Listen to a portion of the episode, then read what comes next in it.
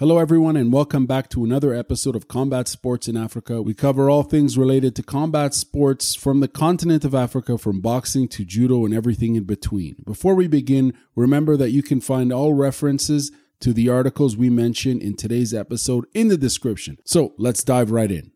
Now, I must admit, I don't get to follow Taekwondo as closely as I would like. It's a sport that's incredibly entertaining and dynamic. But you know what? There's only so much time in a day, right? So for today's episode, we're going to dive into the world of Taekwondo, specifically focusing on the African performance at Baku 2023 World Taekwondo Championships. We've sourced today's information from a couple of articles. The first one is titled Cote d'Ivoire Cheick Sallah Cisse claims World Taekwondo Championship is from the African Post. And the second one titled Cisse claims first World Taekwondo Championship title seven years on from Olympic gold is from Inside the Games. Ivory Coast Cheick Sallah Cisse made his mark at the championships in the men's under 87 kilograms division.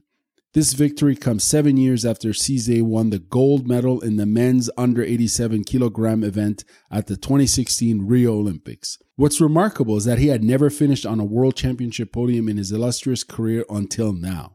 Cisse's journey to the top was certainly compelling. He had a particularly impressive semi-final run where he beat Uzbekistan Marat Malvanov, followed by overcoming Gabon's London 2012 silver medalist Anthony Obame and outshining Morocco's Ayoub Bassel. In the semifinals, Cisse proved too strong for Croatia's Pasko Bosic, scoring an 8 6 and 5 1 triumph.